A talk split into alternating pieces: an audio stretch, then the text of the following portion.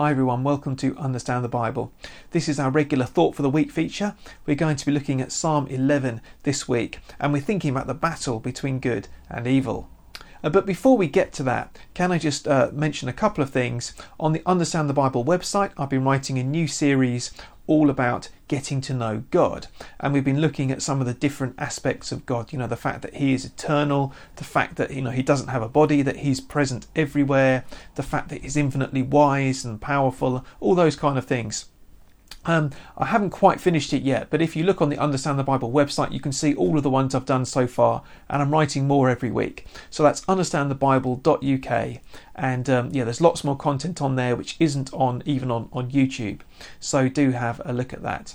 Uh, the other thing is that um, I know that this is something which every YouTuber says or anyone who produces social media content, but if you could just click the like button, if you could click the subscribe button, or whatever you can do, whether you're on YouTube, Facebook, or on the podcast, um, it just really helps me out just to kind of lets the lets them know that um, people appreciate this and it makes them more likely to show this uh, to other people. So it's just a real favour that you can do for me by doing that. And I'm sorry for mentioning that every time, um, but there we go.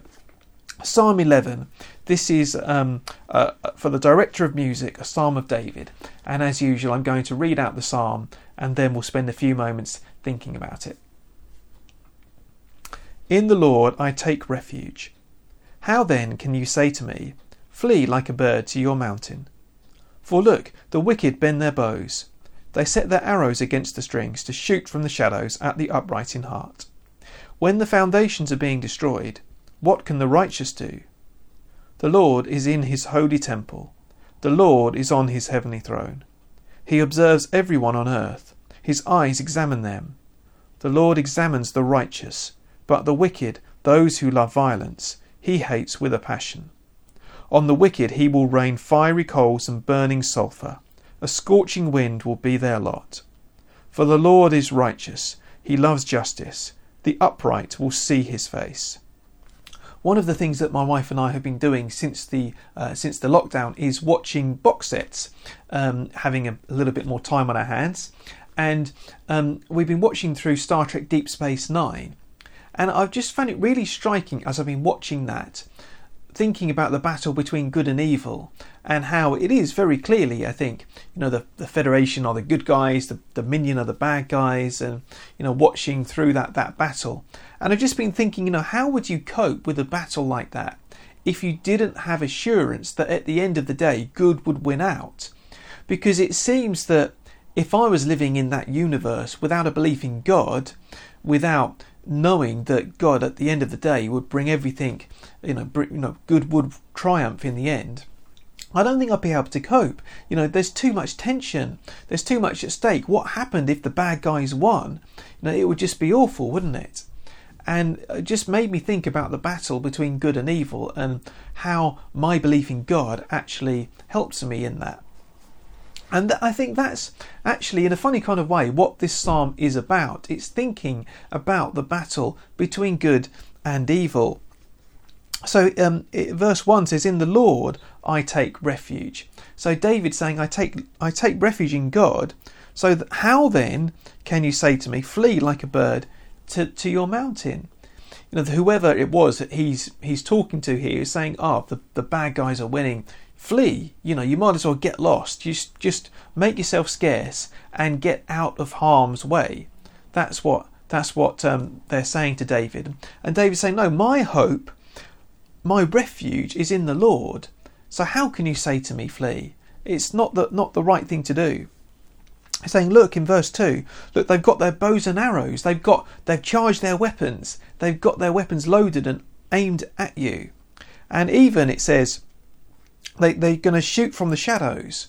They they think that the shadows will protect them. They think that you know that, that no one is going to be able to find them in the shadows. So they've got their they've got their weapons, but they don't think anyone's going to be able to get them. And uh, they're going to shoot at the upright in heart. Thinking how often it is that this happens, that the people who are trying to do good are the targets often in in society. You know, the people who are genuinely wanting to to put forward God's laws and kind of help other people are often the ones that our society kind of has a go at. Uh, it's very sad the way that it happens, but um, we'll think more about that another time. So then, verse 3 when the foundations are being destroyed, what can the righteous do? I just thought if there ever was a verse for 2020, then this is it. Because this is what it feels like in the world at the moment. It, it, feels like the foundations of our society are being torn down in all sorts of ways. It feels like the Christian roots of Western civilization are just being eroded and undermined at every opportunity.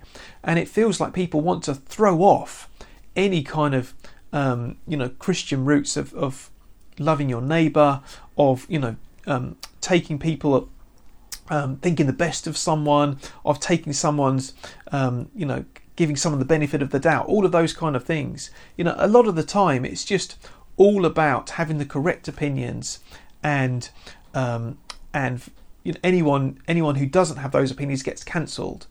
And for me, certainly, I feel like the foundations are being taken away, the foundations are being destroyed when it comes to the Western world, and maybe uh, you feel like that as well. And it says, "What can the righteous do?" And I know that I've I've said things like this over the last few months. What can we do? It just seems like that we're so powerless to do anything. But there is hope, and this is what the rest of the psalm goes on to talk about, which says, "The Lord is in His holy temple." The Lord is on his heavenly throne. Now, God is still on his throne. It may not seem like it, but God is still on his throne. And he, he observes, he sees everyone on earth. The shadows can't hide them. He observes everyone on earth and he examines the righteous, but, but the wicked he hates with a passion.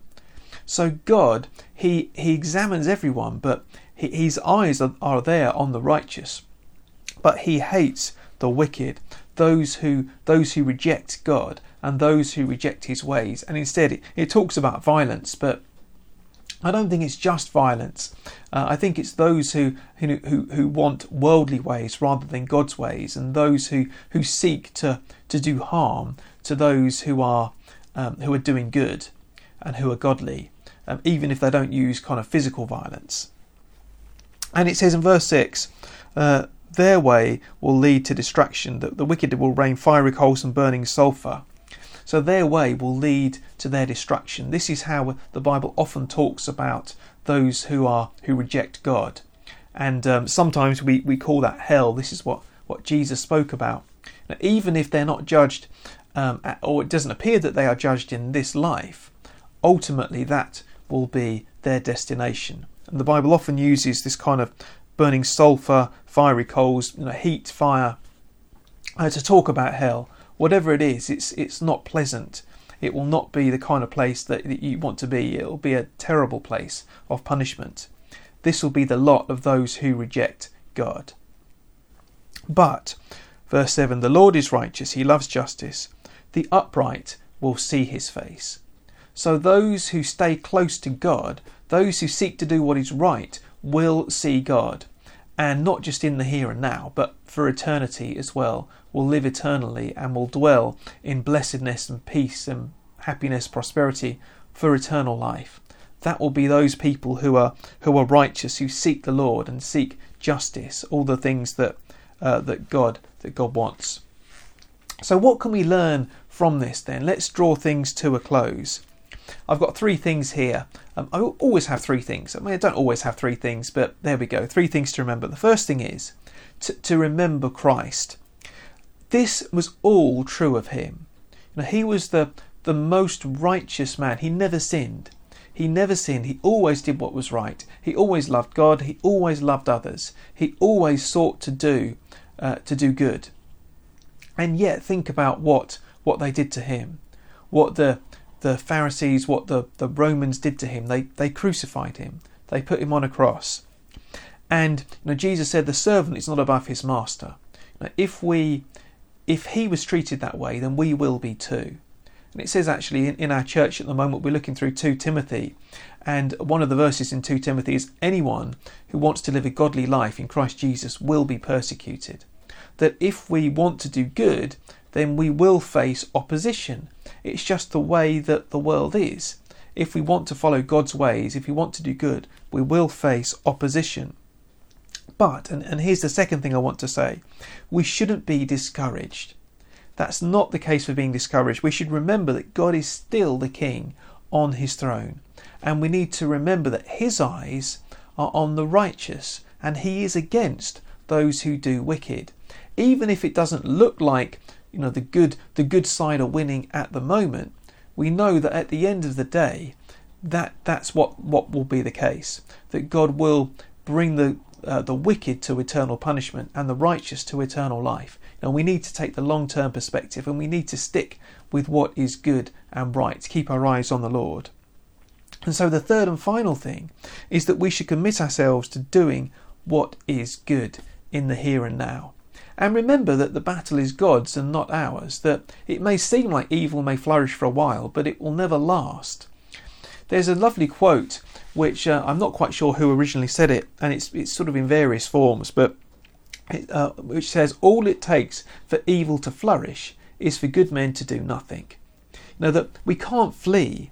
When we see evil happening, it's not our place as Christians to flee and to, to run away from it, but we should stay. We should we should fight uh, with the you know not with violence, but with with words and with truth uh, and with love. Now, those are our weapons as Christians, and we should trust that God, that the battle is God's, and we should not be discouraged, but remember that at the end of the day, evil will never triumph uh, over over good. That good will always triumph in the end, and that is something which we can uh, we can have real confidence in because we believe and trust in a good and righteous God. So let's take a moment to pray as we come to uh, come to a conclusion here. Heavenly Father, we thank you that we can trust that good will always triumph over evil because we know that you are a good God and that you always will win out over the, the unrighteous, over the wicked. We pray that you would help us to, to seek you to do good, to remember Jesus, and to, uh, to trust in him through, through these days and every day of our lives, we pray. Please help us now, in Jesus' name. Amen. Thanks very much for watching, everyone. Do check out the website understandthebible.uk, uh, especially as I mentioned the Get to Know God series. And uh, yeah, please don't forget the whole liking business or subscribing or whatever you can do on YouTube, Facebook, podcast, whatever it is. So yeah, yeah thanks very much, everyone. Hope to see you again for another one very soon. But until then, God bless.